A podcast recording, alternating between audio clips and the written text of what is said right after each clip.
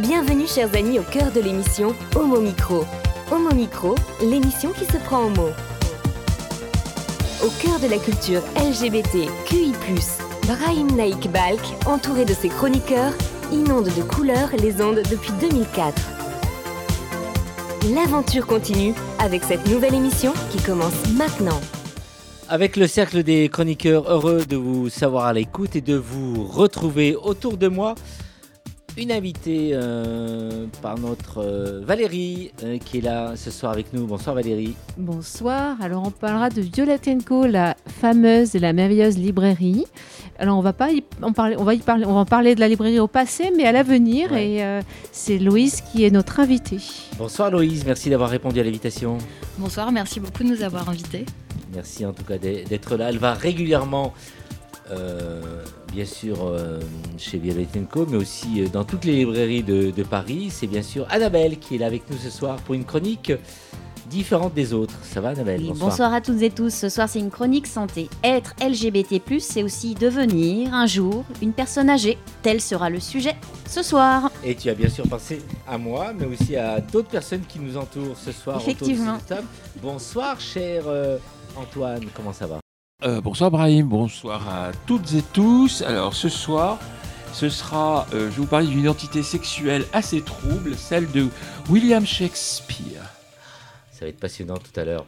Eric Garnier, bonsoir. Un roman ce soir. Oui, tu vas nous dire vraiment s'il a existé réellement, parce que c'est toujours... euh, Tu parles de Shakespeare Oui, Ouais. bon, on dit qu'il n'a pas existé, que ses pièces ont été écrites par d'autres, euh, et que, bon, s'il a existé, il n'était pas forcément homo du tout, enfin, bon, bref.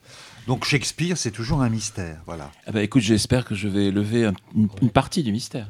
Alors moi, je parlerai d'un roman d'une jeune euh, auteure euh, tunisienne, voilà, un excellent premier roman, qui s'appelle Valse des silences. Pas Manuel Valls, hein, ce pauvre type qui essaye absolument euh, de se remettre euh, comme député euh, des Français de l'étranger. Non, non. À Barcelone. Une vraie valse. Une vraie valise. C'est bien parce qu'Eric Garnier, il a déjà pris une minute sur sa chronique. Je plaisante. Et, et il fout à plat celle des autres. hein. Ouais. Non, non, non, non, non. Alors, ceux qui réalisent euh, l'émission ce soir, eh bien, c'est le retour d'Amy quand même. Comment ça va, Amy Ça va très bien et toi? Merci, Amy. je... Attends, je là. règle le micro parce que Nathan est tellement grand. Ouais, C'est il bon? est tellement grand et Nathan va prendre euh, la parole et le micro qui est toujours là, fidèle à l'émission. Bonsoir, Nathan. Bonsoir Brahim et bonsoir à tous, chers amis auditeurs et chères amies auditrices. Ce soir, on a une sacrée émission comme vous pouvez le voir. Et puis du coup, sans plus tarder, laissons place à l'émission. Merci de rester avec nous. Homo Micro, le cercle des chroniqueurs. Et nous sommes avec euh, Christophe Martet de Committee de Christophe. Bonsoir, comment vas-tu? Bonsoir Brahim, ça va très bien et bonjour à toutes et tous. Merci. Alors, l'actualité chez Committee, alors on va démarrer avec le quartier du Marais qui disparaît petit à petit, malheureusement. Et oui, et c'est vrai que petit à petit, euh, ben, on parlait de librairie, enfin bon, la Violette Co n'est pas dans le marais, mais en tout cas les mots à la bouche avaient fermé, beaucoup de bars ont fermé, et on j'ai interviewé euh, la semaine dernière euh, Bernard Bousset, donc euh, une figure quand même historique euh, du marais, puisqu'il avait créé un des tout premiers bars euh, sur la rue avec terrasse, un bar qui était donc l'Open Café, hein, et qu'il a vendu en début d'année, hein, pour, bah, parce que voilà, il voulait s'arrêter, et malheureusement, ça va être acheté par euh, sans doute une, marque, puisque maintenant le Marais, c'est que ça, hein, c'est que des, marques de luxe qui veulent s'installer. Euh, c'est un peu dommage pour le quartier, et en même temps, c'est la dure réalité du, marché immobilier à Paris, hein, surtout, hein, qui a pas malheureusement qui a chassé les classes populaires, les classes moyennes du centre. Euh, Amené à nous la déplacer. fermeture d'aller- de l'Open Café est symptomatique de ça, quoi. Ouais, effectivement. On passe au VIH et à, et à la euh, sérophobie, euh, Christophe? Oui, tout à fait, puisque euh, le 30 avril dernier, Aide organisait sa deuxième euh, journée euh, contre la sérophobie. Donc, euh, je pense que j'ai pas forcément besoin d'expliquer de quoi il s'agit, c'est-à-dire le rejet finalement des personnes séropositives, hein, et qui peut être très fort encore dans certains pays, mais aussi en France. On le voit par exemple dans les appels de rencontres euh, gays, où il y a toujours euh, ces interpellations, genre euh, est-ce que t'es clean qui est juste horrible, quoi, parce que ça veut dire que les personnes séropôles ne sont pas propres, ne sont pas clean. Donc, Ed voulait alerter avec rendre public, rendre visible ces discriminations qui peuvent aussi être importantes au travail ou dans les rapports sociaux. Donc, on avait toute une série de témoignages sur justement ces, ces discriminations liées à la, la séropositivité. Ouais. Tu vas nous parler maintenant de, de la mort d'un militant LGBT à Athènes, Christophe. Alors oui, Zacharias, euh, Zach, Zacharias Kostopoulos, qui, qui, qui, avait été roué de coups euh, euh, il y a maintenant 5 ans, hein, en 2000, 4 ans, en 2018. Il était mort à l'âge de 33 ans. Et les deux, deux hommes qui étaient à l'origine de ces coups qu'il avait tués ont, ont, écopé de 10 ans de prison ouais, chacun. Ouais. mais depuis la communauté LGBT et les associations des droits de l'homme, euh, les organisations des droits de l'homme, donc Amnesty, la Ligue grecque des droits humains, euh, se sont quand même élevés sur le fait que les policiers qui sont venus en fait euh, euh sur le lieu du, du crime, enfin, euh, et qui eux-mêmes n'ont rien fait pour protéger Zacharias Kostopoulos, eux n'ont rien n'ont rien eu comme peine et donc les associations s'insurgent contre cette immunité de la police. Quoi. Ouais. Qu'est-ce qui se passe euh, dans le petit état de d'Eswatini, si je prononce bien Eswatini, euh, ouais. oui, tout à fait, tu prononces bien.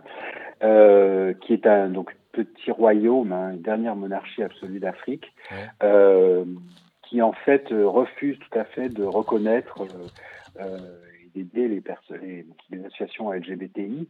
On sait que le sud du continent africain est quand même un peu plus évolué, notamment l'Afrique du Sud. Hein. Mais là-bas, euh, dans ce petit pays, euh, le, roi et, et, son gouvernement, en tout cas, ont décidé de ne pas euh, aider et de toujours proscrire euh, l'homosexualité. Euh, donc, c'est vrai que ça, un pays où l'arbitraire continue en plus, hein, pas uniquement contre les personnes euh, LGBT. En fait. Qui est Karine Jean-Pierre? Alors Karine Jean-Pierre, c'est une femme originaire euh, d'Haïti, née euh, en, en, aux Antilles françaises, et, euh, mais qui est maintenant américaine. Et en fait, euh, c'est une femme noire, lesbienne, et qui est la première porte-parole noire et lesbienne de la Maison Blanche. Donc c'est quand même un symbole important, c'est quand même quelque chose de très important puisque le poste qu'elle occupe, hein, porte-parole de la Maison Blanche, c'est pas rien. Euh, et comme elle le disait elle-même euh, il y a quelques années, en 2018, je suis tout ce que Donald Trump déteste. Parce qu'effectivement, elle est quand même donc euh, une femme noire et lesbienne, ça fait beaucoup pour Donald Trump, ouais. mais visiblement euh, c'est ce que voulait aussi euh, Joe Biden. Hein. Dès qu'il est arrivé au pouvoir, on a vu que il a euh, tout de suite placé les droits LGBT un peu en tête de son agenda, en tout cas de communication. Après, on verra dans les faits, mais dans les faits aussi, euh, il a quand même essayé de faire des, de faire des choses, même si le, les États-Unis, c'est terre de contraste, comme, comme dirait le cliché, mais en tout ouais, cas, ouais. on voit que c'est un pays où malheureusement, euh, beaucoup d'États conservateurs mettent en place des lois extrêmement homophobes, extrêmement LGBT-phobes, interdisent des livres euh, euh, Eric, ça va lui parler, je pense, Eric Garnier, interdisent des tas de livres LGBT euh, euh, dans les écoles, euh, interdisent que les personnes trans puissent faire du sport. Donc, c'est vrai que c'est un pays à la fois très libéral et en même temps, on voit avec des grosses, grosses difficultés quand même pour les minorités. Aux États-Unis, de nombreuses manifestations dans la rue, euh, de quoi il s'agit, euh, Christophe? Ben voilà, parce que justement, euh, on parle des États-Unis, on y reste, parce que on a vu que la Cour suprême, en tout cas un brouillon, avait révélé que la Cour suprême était peut-être en train de remettre en cause l'avortement, hein, ouais, ce droit ouais. des femmes à l'avortement, et beaucoup de gens pensent, les analystes pensent que peut-être le prochain droit sur la liste, ce serait ce serait le droit des, des, personnes de même sexe à se marier. Il faut juste rappeler qu'aux États-Unis, c'est euh, ce fameux 14e amendement hein, qui, euh, qui définit un petit peu tout ce qui est les droits à la vie privée, euh, etc. Et euh, tout le monde a toujours dit que ces, ces droits-là étaient finalement assez fragiles parce ouais, que ouais. bon, la vie privée c'est une chose, mais il n'y a pas vraiment de, il n'y a pas d'amendement qui dit, euh, c'est pas une loi, c'est une jurisprudence à chaque fois. C'est-à-dire c'est, c'est des gens ont porté l'affaire devant la Cour suprême. Ça a été le cas pour l'avortement, ça a été le cas pour le pour le mariage, on leur a dit, bah oui, il n'y a pas de raison, effectivement, que l'État s'insimise dans votre vie privée comme ça. Et euh, bon, on, on met en place euh, ce- la loi pour le mariage, la loi pour l'avortement.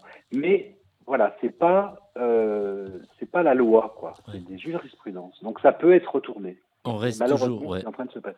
Et c- tout peut basculer à tout moment, effectivement. Et ça, Ça il faut vraiment suivre ça de près. Merci, euh, Christophe. Alors, on reste toujours aux États-Unis. Alors, les jeunes LGBT pensent de plus en plus au, au suicide. Ben, malheureusement, oui, euh, c'est vrai que c'est un sondage hein, du Trevor euh, Project auprès de 34 000 jeunes hein, de 13 à 24 ans qui s'identifient comme LGBTQ et qui montre que 45% d'entre eux et d'entre elles ont sérieusement usagé une tentative de suicide en 2021. Donc c'est un chiffre énorme en fait, puisque les taux de suicide euh, sont très très importants et non seulement ils sont importants, mais le, le, le directeur du Trevor Project estime que euh, euh, le- enfin, ça s'est aggravé ces dernières années.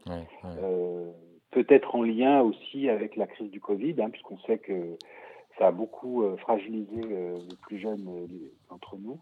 Euh, mais voilà, donc euh, c'est vrai que ça reste quand même euh, une, une dimension du vécu des personnes LGBT que de se sentir euh, rejeté, discriminé et d'être euh, poussé parfois, même poussé au suicide, hein, par, par le fait de harcèlement scolaire, par le fait de harcèlement euh, de son entourage.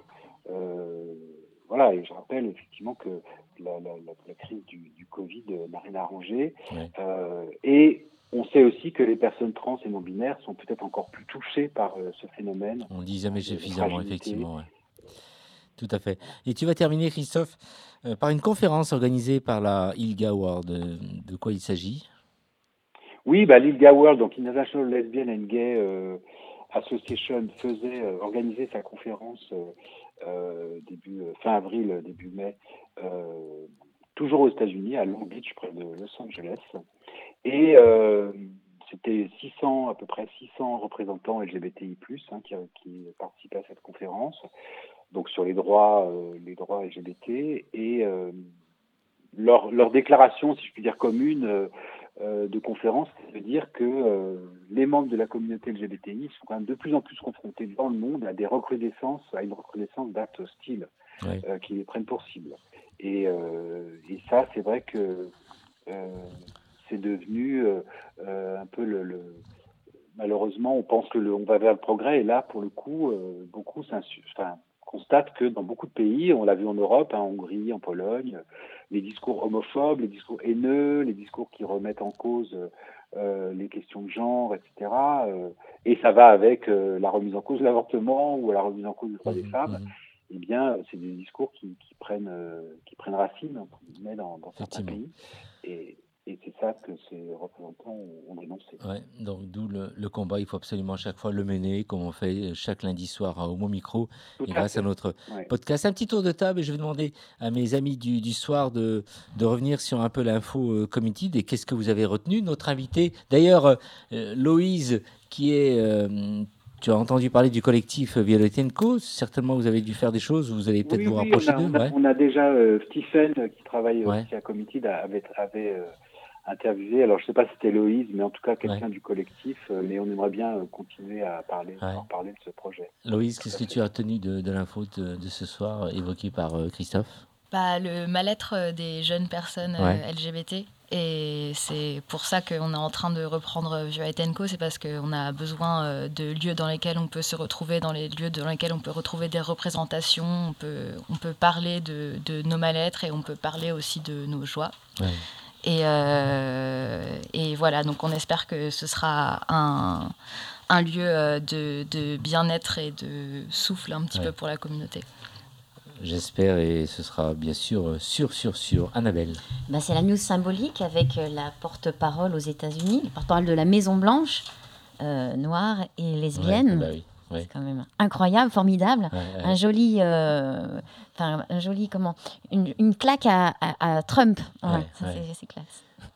Valérie? Eh bien, écoute, euh, moi, je me remets toujours pas quand des personnes LGBT sont rouées de coups, euh, qui plus est par la police, ouais. et au cœur de l'Europe, dans l'Union européenne, en Grèce. Voilà, donc ça, ça m'interpelle. euh, c'est ce genre de sujet, des fois, moi, qui me donne envie d'écrire et de nous mettre en visibilité, qui me révolte. Merci euh, à, à vous trois.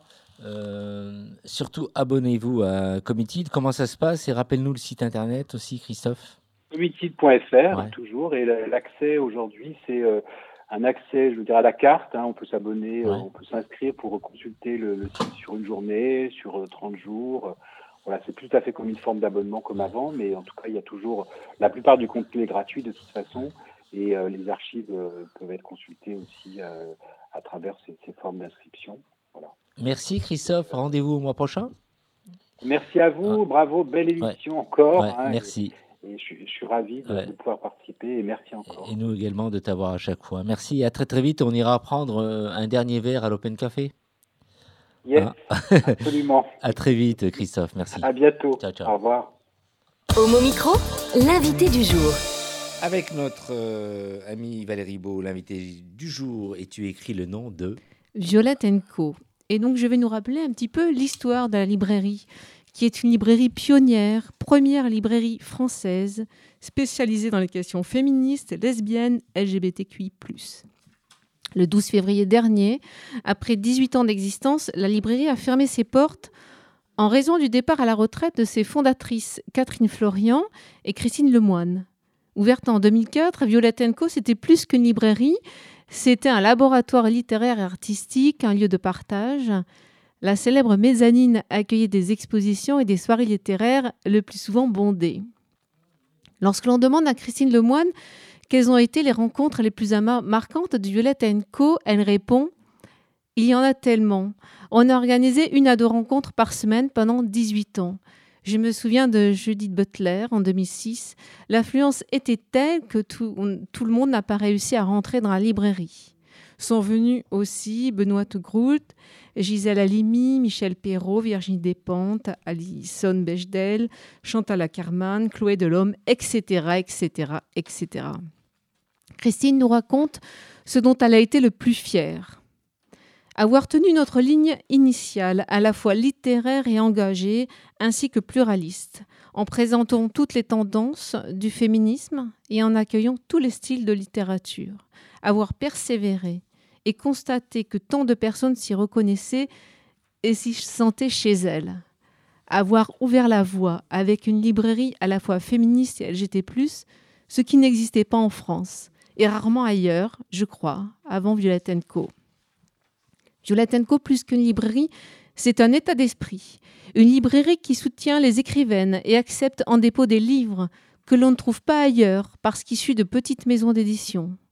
Et si les librairies comme Violette Co et Les mots à la bouche n'existaient pas, de nombreux textes, écrivaines et artistes seraient effacés, n'entrant pas dans la case des grands réseaux. Il faut le savoir, le domaine de l'édition est dominé par de grands groupes, autant pour la publication que pour la distribution. J'en témoigne pour l'accueil réservé à mon premier roman, toujours proposé deux ans plus tard, Violette Co. Aidez-moi la bouche. J'étais présente à la soirée, la dernière soirée euh, Violette Co, où le livre Aimer, c'est écrire et vice-versa. Violette l'éduque passionnément sur la genèse d'une œuvre et les effets de la censure, une étude de Catherine Violet, présentée à Nosté par Anaïs Franz aux éditions X, qui seront d'ailleurs nos invités le 6 juin prochain. C'était une soirée chargée d'émotions, mais ce n'était pas triste. Nul deuil. Votre projet, votre énergie, c'est l'histoire qui continue, autrement, une nouvelle génération de femmes libres à soutenir les plumes féministes, lesbiennes, LGBTQI+, à tous les temps. Alors bravo déjà, bravo et merci pour cet élan vital à faire vivre la librairie Violette Co. Ce sera ailleurs, ce sera autrement, avec cet état d'esprit fondateur et de liberté, je n'en doute pas. Alors Louise, à toi la parole. Ça m'interroge dès que j'ai entendu que le collectif effectivement se, crée. D'après ce que je crois, vous n'êtes pas à l'origine des professionnels du, livre, de l'édition en tant que tel. Racontez-nous comment s'est passé, euh, je veux dire, ce déclic un peu fou pour partir à cette aventure et qui sont les aventurières? Alors en effet, ça a été un petit peu fou et extrêmement rapide. Euh, comment dire? Avec, à l'origine, on était deux, donc avec une autre euh, membre du collectif, euh, Léa. Ça faisait un petit moment, depuis 2019, euh, qu'on suivait cette histoire de potentielle fermeture de Violet Co, en tout cas du départ à la retraite de Catherine et Christine. Et on avait entendu dire qu'il y avait des repreneuses, donc on s'inquiétait pas trop, jusqu'en janvier 2022. On a reçu la newsletter de Violet Co qui disait que la librairie allait fermer définitivement. Euh, L'info a été relayée sur euh, les réseaux sociaux et nous, on travaillait, on s'est rencontrés aux archives lesbiennes. Euh, on est très engagés dans la préservation de la culture lesbienne et dans sa visibilisation. Et, on s'est dit en fait que c'était c'était pas possible. Et comme on avait toutes les deux travaillé dans l'édition, on se sentait une responsabilité de maintenir cette, cette librairie. Et donc, c'est allé très vite. On a reçu l'info. Une heure plus tard, on s'envoyait un message en disant on peut pas laisser faire ça. On crée une coopérative, on lance un crowdfunding, on fait tout ce qu'on peut. Deux jours plus tard, on est allé voir Catherine et Christine à la librairie. On leur a présenté notre projet, du coup, de librairie café coopérative pour la reprise. Tout à fait. Ouais, c'est deux aspects qui, qui vont, qui vont être développés, euh, qui n'étaient pas présents dans la librairie euh, initialement. Et euh, elles nous ont pas trop prises au sérieux parce qu'elles avaient énormément de personnes qui leur proposaient des projets presque chaque semaine et que ça donnait pas suite. Et euh, on était déterminés, donc on a monté un dossier assez conséquent avec tout un, toute une présentation de notre projet, des plans de financement, de Ouais. communication, nos soutiens, etc. On allait voir les mots à la bouche pour avoir des conseils. On allait voir aussi le bonjour madame, la mutinerie. Et, euh, voilà, donc euh, on a lancé ça euh, fin, fin janvier. Euh, on leur a envoyé euh, le projet. On a lancé une campagne de promesses de dons parce qu'on voulait faire un crowdfunding euh, pour voir euh, quel soutien on allait possiblement avoir. Et il y a plus de 1500 personnes qui ont répondu. Euh, et, qui, et les promesses de dons euh, étaient à hauteur de 100 000 euros. Donc on s'est dit, Ah euh.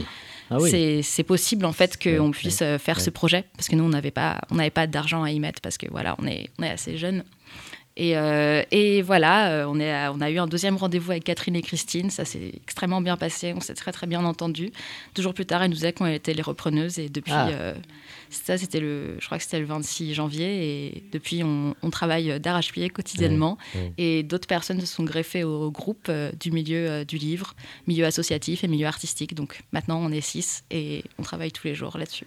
Et donc ça, c'est à temps plein, euh, où vous avez des, des activités par ailleurs professionnelles, euh, non? On avait toutes euh, des activités euh, professionnelles à côté au, au début et là, petit à petit, on est en train de se, se désengager. On travaille Bravo. bénévolement sur la reprise à côté de, de nos jobs. Certaines d'entre nous, comme moi, avons quitté nos jobs pour travailler à, Ouais, à temps plein là-dessus. Et, et voilà. Et alors, pourquoi ce, ce goût du risque quelque part? Parce que il faut le faire quand même, quitter son job pour se lancer dans une aventure euh, où on ne sait pas où ça va nous mener, mais j'espère pour vous, ça va être du positif, et certainement que oui, mais euh, Bah, c'est cette, réalisation de euh, je suis voilà je, je suis bénévole aux, aux archives lesbiennes euh, depuis euh, un an et demi à peu près et j'ai vu tellement euh, j'ai découvert là-bas euh, tellement de lieux lesbiens qui avaient existé Ouais, à, ouais. à Paris ou ailleurs en France et dont j'avais absolument jamais entendu parler Ouais, et dont il était extrêmement difficile de de- d'avoir la trace à part aux archives lesbiennes donc je me suis dit enfin et on s'est tous dit parce qu'on est on est toutes plus ou moins engagées aux archives qu'on pouvait pas c'était pas possible de laisser Mmh. faire ça en fait Mhm. c'était vraiment un, un- un sursaut de euh, c'est c'est pas possible et si personne le fait en fait on va le faire Ouais. Bravo en tout cas. C'est formidable parce que c'est l'histoire finalement qui pousse en rebond euh, l'avenir. Bon, et je suis archiviste aussi, il faut le dire. je trouve ça passionnant. Parfois, on- les archives, on dit oh, bah, l'histoire, les vieux papiers, etc. Mais non, c'est là la preuve que c'est aussi euh, projet d'avenir. Et donc, vous en êtes où? Comment ça se passe euh, dans l'avancement du projet? Euh, c'est, euh, Vous avez un, financement déjà qui est engagé? Tout à fait alors euh, on a une campagne de financement participatif sur Hello Asso euh, qui s'appelle Ensemble euh, réouvrons Violette Co euh, sur laquelle euh, voilà, tout le monde peut faire des dons euh, du montant euh, de son choix. Et, euh, et là, on, a, on a plusieurs paliers dans cette campagne. Un premier palier qui a été dépassé, qui, qui constituait le rachat du fonds de commerce. Donc on a racheté le fonds de commerce de Vieux Co le 31 mars dernier. Euh, puis euh, ensuite, euh, on avait un deuxième palier pour les frais qui allaient constituer la recherche et la location et les travaux pour le nouveau local, puisqu'on ne restera pas malheureusement rue de Charonne. Le bâtiment a été racheté et va être en travaux pendant deux ans, donc le local a été rendu le 31 mars également. troisième palier qui a aussi été dépassé pour rémunérer, pour bah, nous rémunérer comme on a on a, on a quitté notre job pour travailler dessus euh, pendant euh, les, premiers mois euh, avant que, que le commerce rouvre. Et, et là, on a le plus gros palier qu'on est en train d'essayer d'atteindre, qui est la reconstitution du stock de livres. un gros palier. Et pour réouvrir Vioatenco, il nous faut atteindre 150 000 euros avant le 4 juin. Donc euh, j'invite euh, toutes les personnes qui entendent cette chronique à, nous aider. D'où l'extrême motivation, j'irais presque l'urgence de vous inviter. C'est facile, euh, on, tape sur le moteur de recherche Hello Asso. Ah oui. si on tape Violet Co, c'est la première chose sur laquelle on tombe, la campagne de financement participatif Hello Asso, ensemble réouvrons Violet Co. Et sinon, il est aussi possible, euh, en nous contactant euh, par mail, de faire des dons euh, par chèque ou par virement pour les personnes qui sont un peu frileuses et qui, qui ne, ne sont pas à l'aise avec le fait de donner de l'argent sur Internet. Donc, on peut nous contacter à violettencop, C-O-O-P, gmail.com. Et donc vous êtes bah, dans la lignée, enfin je veux dire avec ce même élan de soutenir pareil le, le, même style, enfin l'ouverture de la diversité lesbiennes, féministes, LGBT+. Et euh, vous avez euh, des envies de, faire des choses, vous avez dit, euh, enfin, un café, quelque chose en plus pouvez nous en dire plus? Oui, alors pour nous, c'était une évidence. Enfin, il y avait plusieurs évidences, en fait, quand on a on a commencé à réfléchir à la reprise de Vieux Co, euh, déjà Vieux Co c'est un lieu extrêmement important, emblématique, enfin pour euh, énormément de féministes, de personnes lesbiennes principalement et de personnes LGBT. Et euh, c'est un, lieu un peu de passage, comme c'est une librairie, c'est pas un lieu dans lequel on peut rester et s'installer. Ça nous tenait à cœur euh, d'en faire vraiment euh, un lieu de sociabilité dans lequel on puisse rester un peu plus longtemps, prendre un café, discuter, se rencontrer. Et, et et aussi, on manque énormément de lieux lesbiens, par exemple, à Paris, mmh. et de lieux lesbiens en dehors des établissements de nuit. Et donc, on voulait créer un café un lieu euh, sans alcool, un lieu calme dans lequel euh, les communautés euh, LGBT, lesbiennes, féministes puissent se rencontrer. Donc c'est, ça permettrait aussi une plus grande accessibilité à des personnes qui, ne souhaitent pas boire d'alcool, qui sont, sont dérangées par le bruit qu'il peut y avoir dans les bars ou les boîtes de nuit. Donc voilà, ça c'était très important. Et également le deuxième aspect, c'est l'aspect coopératif. Donc nous, notre projet, c'est vraiment un projet euh, collectif parce qu'on est un, collectif, on est, on est six euh, personnes, on est six euh, femmes féministes, lesbiennes à travailler sur le projet. Et on est soutenu par beaucoup d'associations, beaucoup de lieux avec lesquels on, travaille qui nous ont énormément, énormément conseillé. On, on a reçu un, véritable soutien de toute la communauté et ça, c'est super. Et donc, euh, cet aspect de coopérative, euh, on voulait euh, dans cette société euh, capitaliste, trouver un, comment dire, une structure qui nous permette au mieux de, créer un commerce en adéquation avec nos valeurs. Et du coup, euh, le statut de coopérative faisait vraiment sens. C'est une structure dans laquelle, dans laquelle le, en fait, le capital appartient aux coopératrices aux personnes qui travaillent dans la librairie. Il n'y a pas d'actionnaire, il n'y a pas de patron, il n'y a pas de président, de directeur, de directrice.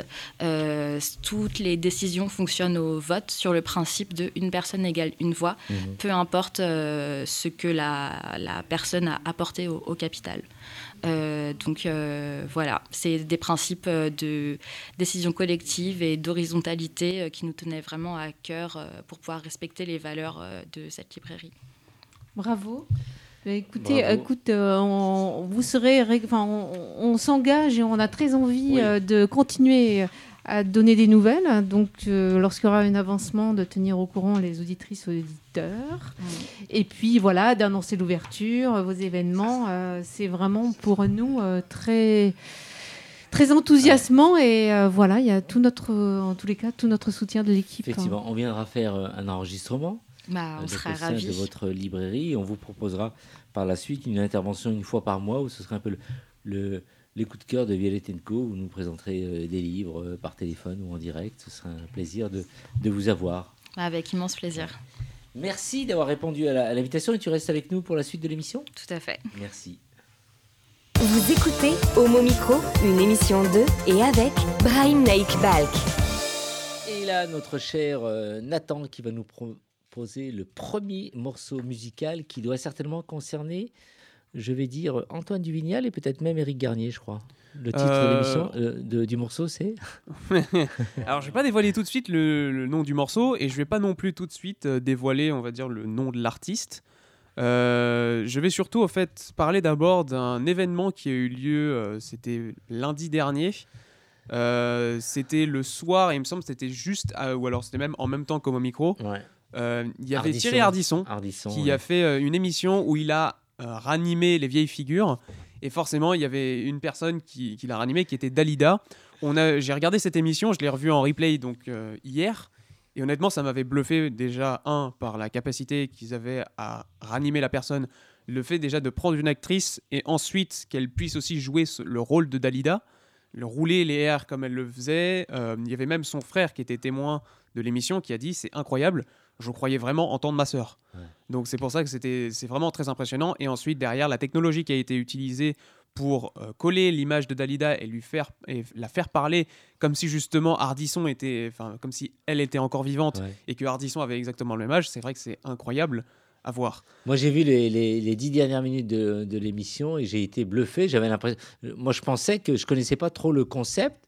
Je pensais que c'était Dalida en face, en fait. Donc, c'était bien une actrice. et- Oui, c'était une et, actrice qui a euh, été utilisée pour, euh, ouais, pour, le, pour l'émission et c'est vrai que c'est très bluffant. Ouais, ouais. C'est quelque chose qui est incroyable. C'est bien vu de la part Euh, d'Ardisson. Voilà. Et donc du coup, il y avait une, il y a un passage dans l'émission qui m'a bluffé aussi, c'est que Dalida à un moment pour pouvoir s'exporter, elle a retravaillé une de ses chansons et elle l'a faite dans une dans une langue différente. Qui était du coup, le japonais. Et on voit, il y a une séquence où justement elle est en train de discuter avec euh, du coup le compositeur japonais même l'écri- l'écrivain japonais, euh, qui, où elle lui demande est-ce que j'ai bien prononcé les mots comme il faut? Est-ce que c'est la bonne prononciation à ce moment-là? Euh, Elle est vraiment en, repère avec justement la langue. Et vraiment, ils font plusieurs. À chaque fois, ils, ils, ils- ils reprennent plusieurs fois pour avoir la meilleure prise possible. Et donc, cette chanson-là, du coup, c'est forcément. Il venait d'avoir 18 ans, mais au fait, la version japonaise m'a plu énormément parce qu'au fait, ça a prouvé aussi à quel point, en fait, elle s'est ouverte au monde et à quel point aussi elle a eu le Japon aussi, qu'elle a commencé à l'admirer. Et donc, c'est pour ça que, du coup, on s'écoute tout de suite. Il venait d'avoir 18 ans de Dalida, mais en version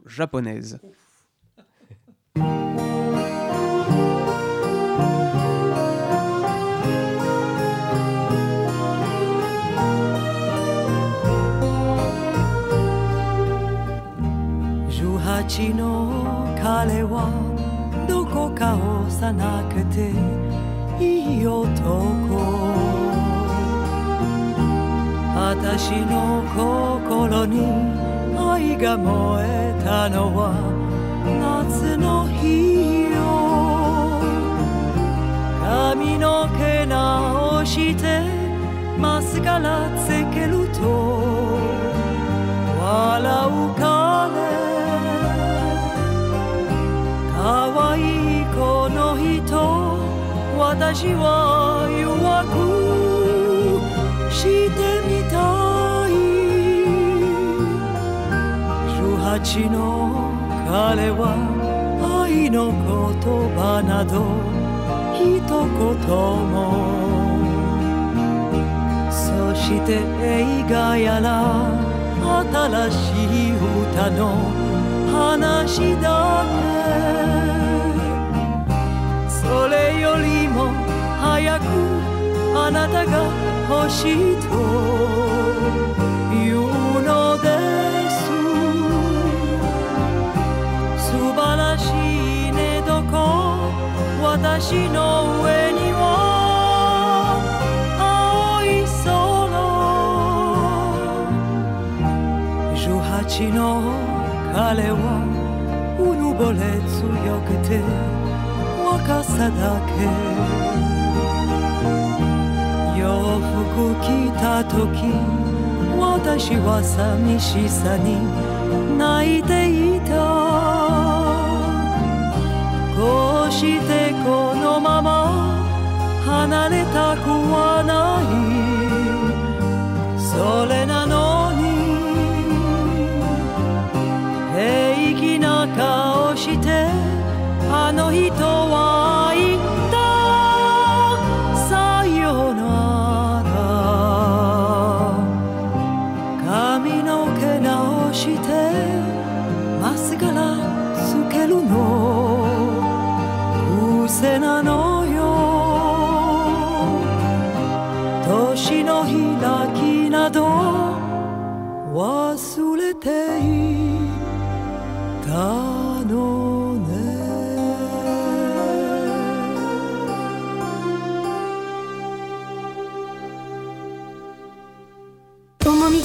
le cercle des chroniqueurs. Euh, il venait d'avoir 18 ans, comme nous tous autour de cette table, et elle a moins de 18 ans, et pour sa chronique Santé pour Yel, euh, Annabelle. Bonsoir Annabelle. Bonsoir à toutes et tous. Alors, on va parler seniors ce soir. Donc, l'espérance de vie augmente et nous sommes de plus en plus nombreux. Il va falloir trouver des solutions rapides, humaines, solidaires, financièrement accessibles et viables pour assurer une vie décente aux seniors présents et futurs. Et si être vieux c'est compliqué, être senior LGBT+, ça l'est encore davantage. Pour commencer, un point sur les rares données statistiques qui existent sur le sujet. D'après un rapport réalisé en 2013 par AIDS, SOS Homophobie et le groupe SOS, on comptait 1 million de seniors LGBT+, de plus de 60 ans, dont 65% vivaient seuls. Nos aînés LGBT+, sont davantage victimes d'isolement que leurs homologues hétéros, en raison de ruptures familiales causées par les LGBT-phobies, sans enfants pour 90% d'entre elles et eux. Il y a aussi le facteur pauvreté. L'épidémie de VIH a contribué notamment à cette situation de précarité pour les 20-30 ans des années 80. Carrière écourtée, petite retraite, pas d'épargne constituée. Enfin, s'ajoute à ces multiples peines l'invisibilité. Une stratégie pour se protéger des jugements et ou des discriminations LGBT-phobes. Et c'est ainsi qu'un cercle vicieux s'instaure. Non visible, perte d'estime de soi, auto-isolement.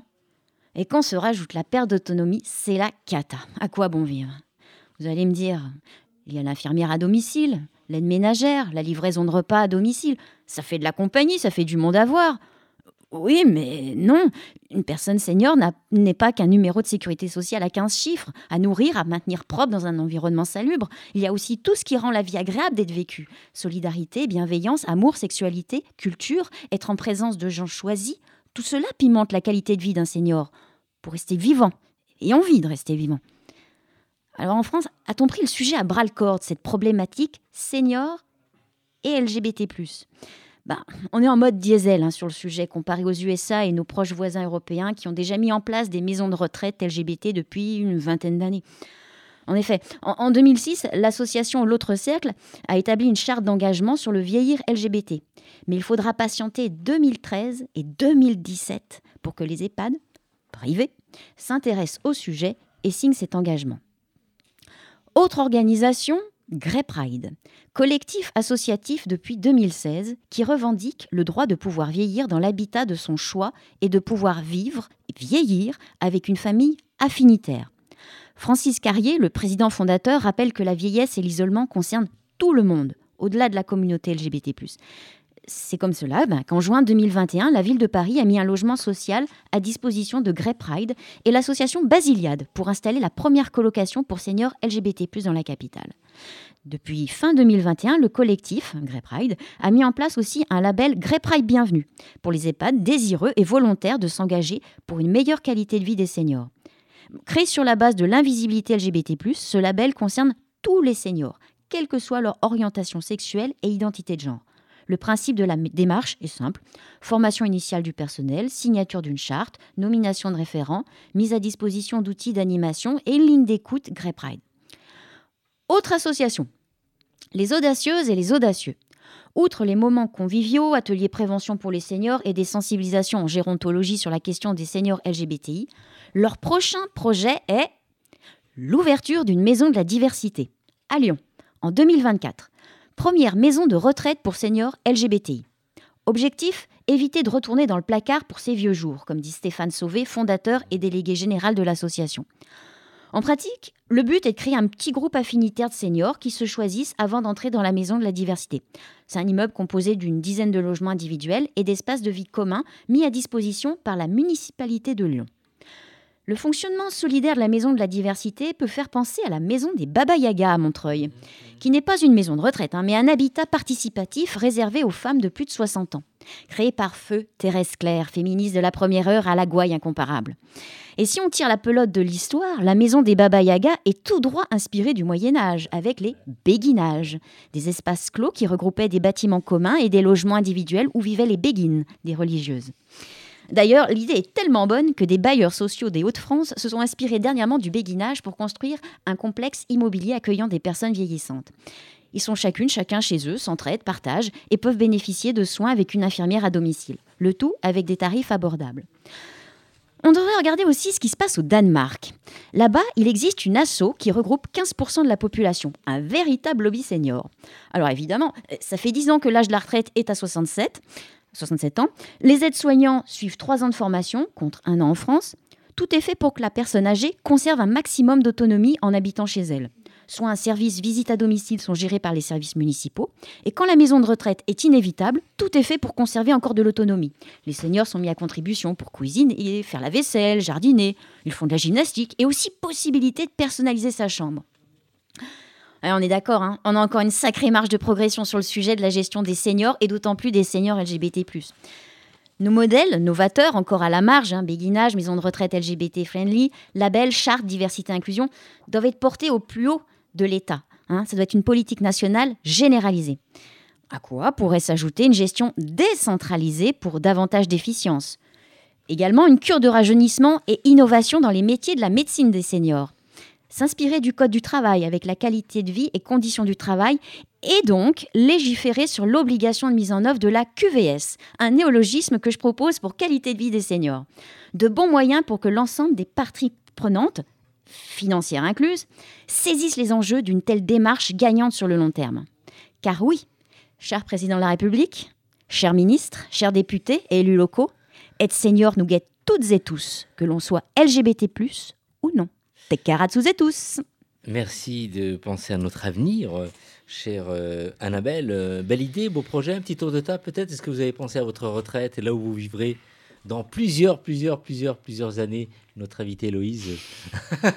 je suis la plus jeune autour de cette table, je crois. donc, mais, mais en réalité, oui, j'ai déjà pensé. Je sais que ça m'intéresserait bien de rejoindre une communauté euh, lesbienne ah euh, ou euh, LGBT plus tard. Et j'avais découvert, j'avais découvert à Bruxelles lors de la lesbiennale qui avait lieu en octobre 2021, organisée par the European Lesbian Conference, qu'il y avait des projets comme ça en, Belgique de création de maisons de retraite LGBT. Et il serait temps que ça voit le jour en France. Tu as pensé à tes vieux jours, Valérie? Moi, je me suis dit qu'il faudrait que je sois dans une ville où il y ait un centre LGBT vous restez au contact de la culture et euh, voilà et, la mixité des générations aussi c'est très important euh, ce qui me fait euh, peur dans les maisons de retraite c'est de rester entre soi. Il y a peut-être aussi des mélanges à faire avec les étudiants de, l'intergénérationnel de la solidarité. Voilà. Merci pour cette belle chronique, Annabelle, de penser à nous. Et on, reviendra et on invitera aussi les, les, créateurs de ce que tu avais annoncé. Rappelle-nous, c'est Sauver Alors, c'est la Maison de la Diversité à Lyon 2024. Il y a Grey Pride avec le label. Mmh. Grey Pride, bienvenue. On aura l'occasion, on, les a déjà invités euh, à, au bon micro. Ils reviendront pour nous parler un peu du développement de leur structure. Merci. Et tout de suite, nous allons passer à Eric, mais avant. Au mon micro, le cercle des chroniqueurs. Éric euh, Garnier qui va nous présenter un roman, euh, Valse des silences, un roman de Malek Lacal. Alors, Malek, ça fait prénom un peu d'homme, mais en fait c'est une, une, jeune écrivaine d'origine tunisienne qui vit en France, qui est chercheuse et politiste de formation. Et elle écrit un roman qui euh, vous laisse sans voix une fois qu'on l'a terminé. Euh, y a, on y respire très difficilement, il est passionnant, mais on sort de là quand même assez, assez euh, sonné. alors, cette valse des silences, bon, une valse, c'est un mouvement, euh, aller-retour, etc. Il se trouve que cette valse, elle, se, elle se danse, si je puis dire, euh, entre Tunis et Paris, Paris-Tunis, Tunis-Paris, etc. Euh, et elle est dansée par principalement deux personnages qui sont les plus présents. Ahmed, qui a 17 ans quitte Tunis pour vivre à Paris et qui va découvrir son homosexualité. Énorme problème dans une famille tunisienne dont le père est ministre. Et, euh, euh, et il va rencontrer à Paris une jeune femme, Amel, une femme euh, lesbienne, et va se nouer une amitié qui est basée sur le fait que, entre autres, cette, ces silences de la valse il est impossible, et on s'en rend compte, c'est terrible, euh, de, ce couvercle qui, est posé sur l'homosexualité masculine ou féminine euh, en Tunisie. Euh, voilà. Et pour compléter le tout, Ahmed va contracter le, VIH. Donc c'est une, narration à plusieurs voix. le Ahmed, Amel, la mère d'Amel, une tante, il y a quelques personnages qui euh, nous, euh, euh, nous plongent dans cette histoire. Alors, les silences, bah, la valse des silences, c'est ce à quoi sont obligés de se soumettre aussi bien elle que lui. en plus, le silence, quand on est séropositif, vous imaginez en Tunisie, fils de ministre. Euh, silence dit euh, solitude, exil, c'est-à-dire qu'en fait venir à Paris ou retourner en Tunisie, c'est à chaque fois un exil, hein, dans un sens ou dans l'autre. Euh, c'est donc ce livre est un sévère réquisitoire sur la, la, dureté, l'âpreté des rapports familiaux et humains. Il, Malek Lacal dit à un moment, c'est au maire qu'il faut demander des comptes. Car en effet, la mère d'Ahmed, euh, vraiment, bon, on, le sent, enfin, on voit bien que c'est tout à fait crédible comme portrait. Mais c'est quand même terrible que des mères soient à la fois victimes de leur mari qui la cocufie à tir larigot, mais elle a une position, euh, elle ne peut pas partir. Elle Et de tous les côtés, euh, on est enfermé. et donc, il n'y a pas une lueur de, de, joie, de bonheur dans ce roman qui est écrit au couteau, c'est cinglant, c'est tranchant, et on sort de là, euh, on y croit tout à fait, et on se désole qu'on en soit encore là aujourd'hui. Et euh, c'est vraiment un beau livre. Euh, je m'étais dit on pourrait peut-être l'inviter, mais bon, voilà, je, viens de le terminer. C'est les mots à la bouche qui me l'ont conseillé. Hein. et voilà, ça s'appelle Valse des silences chez Jean-Claude Lattès. Bravo. Et elle s'appelle Malek Lacal et c'est une toute jeune femme. C'est un livre qu'on pourrait. Premier roman. Qu'on pourrait se procurer, Louise, euh, chez Violette euh, Co. Alors je viens de le découvrir et j'ai pris note. Ah oui. Très bien, tu pourrais donc peut-être un jour aller le présenter à la librairie. Merci, rappelle-nous le titre. Valse des silences de Malek Lacal chez Lattès. Merci Eric. Homo Micro, l'émission LGBTQI+, qui se prend au mot. De finir avec Antoine Duvignal, on passe à la musique, euh, Nathan. Oui, tout à fait. Et pour euh, cette magnifique musique, j'ai voulu prendre... Euh, d'ailleurs, une super musique. J'ai voulu prendre un artiste français qui est très connu, qui s'appelle Jacques Brel. Et donc, parce que comme je savais qu'il fait, il écrit des très très beaux textes, euh, il y avait un, moment où aussi je me disais euh, c'était quelque chose de plus romantique et de plus intéressant. Il y en avait un en fait où justement euh, je vois que Eric il avait mentionné justement c'est la valse des silences. Donc il y a une chanson aussi qui commence avec le mot valse parmi du coup Jacques Brel. Et je voulais passer ce morceau parce que forcément déjà c'est quelque chose qui me tient à cœur de, représenter, on va dire, euh, ce côté français. Et c'est quelque chose qui est surtout très intéressant aussi pour tous les artistes, d'écouter aussi les textes des anciens artistes français, parce que c'est comme ça qu'ils trouvent l'inspiration aujourd'hui. Donc voilà, je voulais diffuser cette magnifique chanson qui est du coup la, Vassa, la valse à mille temps.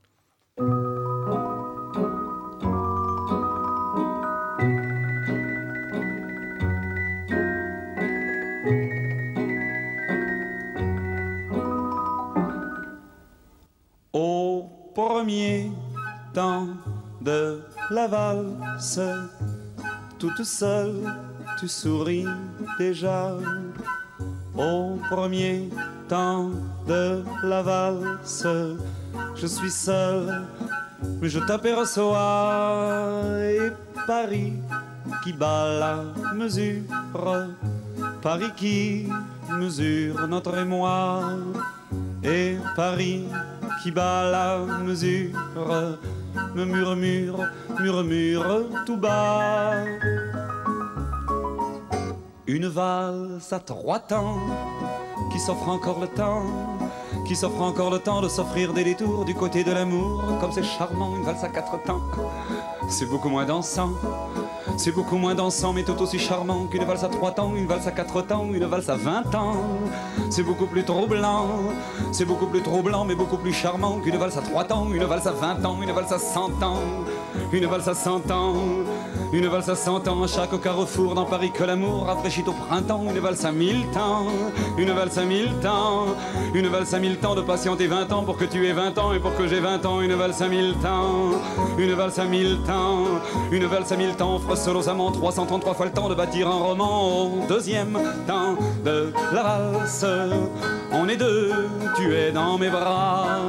Au deuxième temps de la valse, nous comptons tous les deux une, deux, trois. Et Paris qui bat la mesure, Paris qui mesure notre émoi. Et Paris qui bat la mesure, nous fredonne, fredonne déjà. Une valse à trois temps, s'offre encore le temps, qui s'offre encore le temps de s'offrir des détours du côté de l'amour, comme c'est charmant une valse à quatre temps. C'est beaucoup moins dansant, c'est beaucoup moins dansant, mais tout aussi charmant qu'une valse à trois temps, une valse à quatre temps, une valse à vingt ans. C'est beaucoup plus troublant, c'est beaucoup plus troublant, mais beaucoup plus charmant qu'une valse à trois temps, une valse à vingt ans, une valse à cent ans, une valse à cent ans, une valse à cent ans, chaque carrefour dans Paris que l'amour rafraîchit au printemps, une valse à mille temps, une valse à mille temps, une valse à mille temps de patienter 20 ans pour que tu aies 20 ans et pour que j'ai 20 ans, une valse à mille temps, une valse à mille temps, une valse à mille temps, sa 333 fois le temps de bâtir un roman au troisième temps de la valse. Nous valsons enfin tous les trois au troisième temps de la valse. Il y a toi, il y a l'amour et à moi et Paris qui bat la mesure, Paris qui mesure notre émoi et Paris qui bat la mesure, laisse enfin éclater sa joie. Une valse à trois temps, qui s'offre encore le temps, qui s'offre encore le temps de sortir des détours du côté de l'amour, comme c'est charmant une valse à quatre temps. C'est beaucoup moins dansant, c'est beaucoup moins dansant, mais tout aussi charmant qu'une valse à trois temps, une valse à quatre temps, une valse à vingt ans. C'est beaucoup plus troublant, c'est beaucoup plus troublant, mais beaucoup plus charmant qu'une valse à trois temps, une valse à vingt ans, une valse à cent ans, une valse à cent ans, une valse à cent ans, à chaque carrefour dans Paris que l'amour rafraîchit au printemps, une valse à mille temps, une valse à mille temps, une valse à mille temps de patienter 20 ans pour que tu aies 20 ans et pour que j'ai 20 ans, une valse à mille temps, à mille temps, une valse à mille temps, face aux amants, 333 fois le temps de bâtir un roman. La la la la, la la la, la la la, la la la. Homo Micro, le cercle des chroniqueurs. Et on termine cette émission avec notre Jacques Prel, à nous, la vie sentimentale de nos grands hommes, avec Antoine Duvignal, William Shakespeare, 1564, 1600, 1616. Alors Antoine, pourquoi nous, nous parler de Shakespeare ce soir Eh bien, ce cher William a une identité sexuelle assez trouble et, qui a beaucoup troublé. Je veux dire, dont la bisexualité a été difficile à accepter et à reconnaître pendant des siècles. Aussi bien de la part des biographes d'ailleurs que des universitaires. En fait, il faudra attendre la fin du 19e siècle pour qu'un coin du voile pudique qui le recouvrait soit soulevé. On ne touche pas comme ça à un monument de la littérature en l'accusant de sodomie. Et pourtant, Alors peux-tu nous rappeler de quelle famille était Shakespeare? Alors, tout ce qu'il y a de plus convenable, il voit le jour en 1564 à Stratford-upon-Avon, troisième fils d'une famille de huit, père commerçant aisé, notable. Il reçoit une très bonne éducation et fréquente l'université, mais son père a de gros soucis d'argent et le jeune William doit interrompre ses études. Le plus curieux est qu'à 18 ans, il est contraint par ses parents d'épouser une jeune fille de 8 ans son aînée, dénommée Anne Hathaway. Or, cette chère Anne, or, cette chère Anne est enceinte de trois mois. Ah De, Shakespeare? Ah, ben, ne, ne va pas trop vite, là. Ne va pas trop vite. Alors, a-t-il été obligé de régulariser sa paternité? Cette Anne souhaitait-elle légaliser une aventure avec un autre homme? Ben, Il n'y a que des hypothèses à émettre, car impossible de savoir. En tout cas, il épouse, donne, il l'épouse, donne une identité à l'enfant et a ensuite deux jumeaux avec la dite Anne. Et là, il a 21 ans. Eh oui, il est fort. Hein deux jumeaux dont l'un a pour prénom Hammett, ce qui rappelle finalement furieusement Hamlet. Et là, plus de nouvelles. Il disparaît. Eh oui, il disparaît du foyer conjugal, totalement. Alors évidemment, ce comportement est pour le moins surprenant pour une époque où un mari n'abandonne pas comme ça femme et enfant. Alors est-ce qu'on sait ce qu'il devient à partir de là, euh, Antoine? Ah ben non, c'est une période euh, qui est assez sombre, on, on ne sait pas très bien ce qu'il est devenu. Il a environ 21 ans, il disparaît pendant 6 ou 7 ans. Aucun biographe n'a été en mesure de dire ce qu'il était devenu. Une chose est sûre, celle-là, on le retrouve à Londres en 1592, alors qu'il a 28 ans. Sans femme, ni enfant. Il est acteur, auteur dramatique, et deux ans plus tard, c'est un auteur connu, puisqu'on trouve son nom dans la colonne des dépenses des divertissements royaux. Seulement voilà, pour être comédien, la chose est un peu compliquée. Nous sommes sous le règne d'Élisabeth Ier, Londres est la capitale européenne du théâtre, et la vie des comédiens est strictement réglementée. Tout acteur n'appartenant pas à un noble du royaume est considéré comme vagabond et immédiatement emprisonné. Aïe, aïe, aïe. William doit donc se mettre sous la protection d'un grand seigneur. Et ce grand seigneur protecteur sera Henry Raversley, comte de Southampton, dont Shakespeare devient le secrétaire intime. Alors, est homosexuel, mais nous ne savons pas si leur relation a aussi été sexuelle. On peut évidemment le penser. Ce qui est sûr, c'est qu'à un moment où les théâtres ferment, parce que la peste fait des ravages, Shakespeare se tourne vers la poésie. Ses poèmes sont parfois très explicites sur la passion que suscitent en lui les jeunes hommes. Il les dédicace, ses poèmes, donc, à son protecteur, qu'il glorifie d'une façon très appuyée. Je cite L'amour que je porte à votre seigneurie est sans fin. Ce que j'ai fait est à vous. Ce que je, ce que j'ai fait faire est vôtre. Vous êtes une partie de moi-même. Votre ami dévoué, William. En poésie, Shakespeare est surtout connu pour ses sonnets qui feront tant de bruit par la suite, tous dédicacés à son protecteur. La plus grande partie est adressée ouvertement à des hommes, entreprise assez risquée à une époque où le crime de sodomie est puni de mort, même si Shakespeare n'est pas inquiété pour autant. Il est vrai que Jacques Ier, qui est monté sur le trône entre-temps, homosexuel notoire, a pour favori qui Eh bien, le dit Rathersley. Protecteur de William, bien sûr. Et ceci explique sans doute cela. Alors on pourrait donc euh, considérer que ces sonnets euh, sont autant euh, de preuves de l'intérêt de Shakespeare pour les garçons. Alors quel a été leur destin, dis-nous? Si l'édition originale n'a pas été censurée, il n'en est pas de même pour les suivantes. En 1640, un certain John Benson, censeur puritain, voilà 24 ans que Shakespeare est mort, publie une édition des sonnets expurgés, si l'on peut dire. Les pronoms masculins sont remplacés par une orthographe féminine pour faire croire que tous les poèmes s'adressent à une femme. Hé hé, ben tiens. C'est seulement en 1780 que l'orthographe originale est restituée, et là, shocking, les Anglais sont scandalisés que leur poète national puisse être suspecté de sodomie.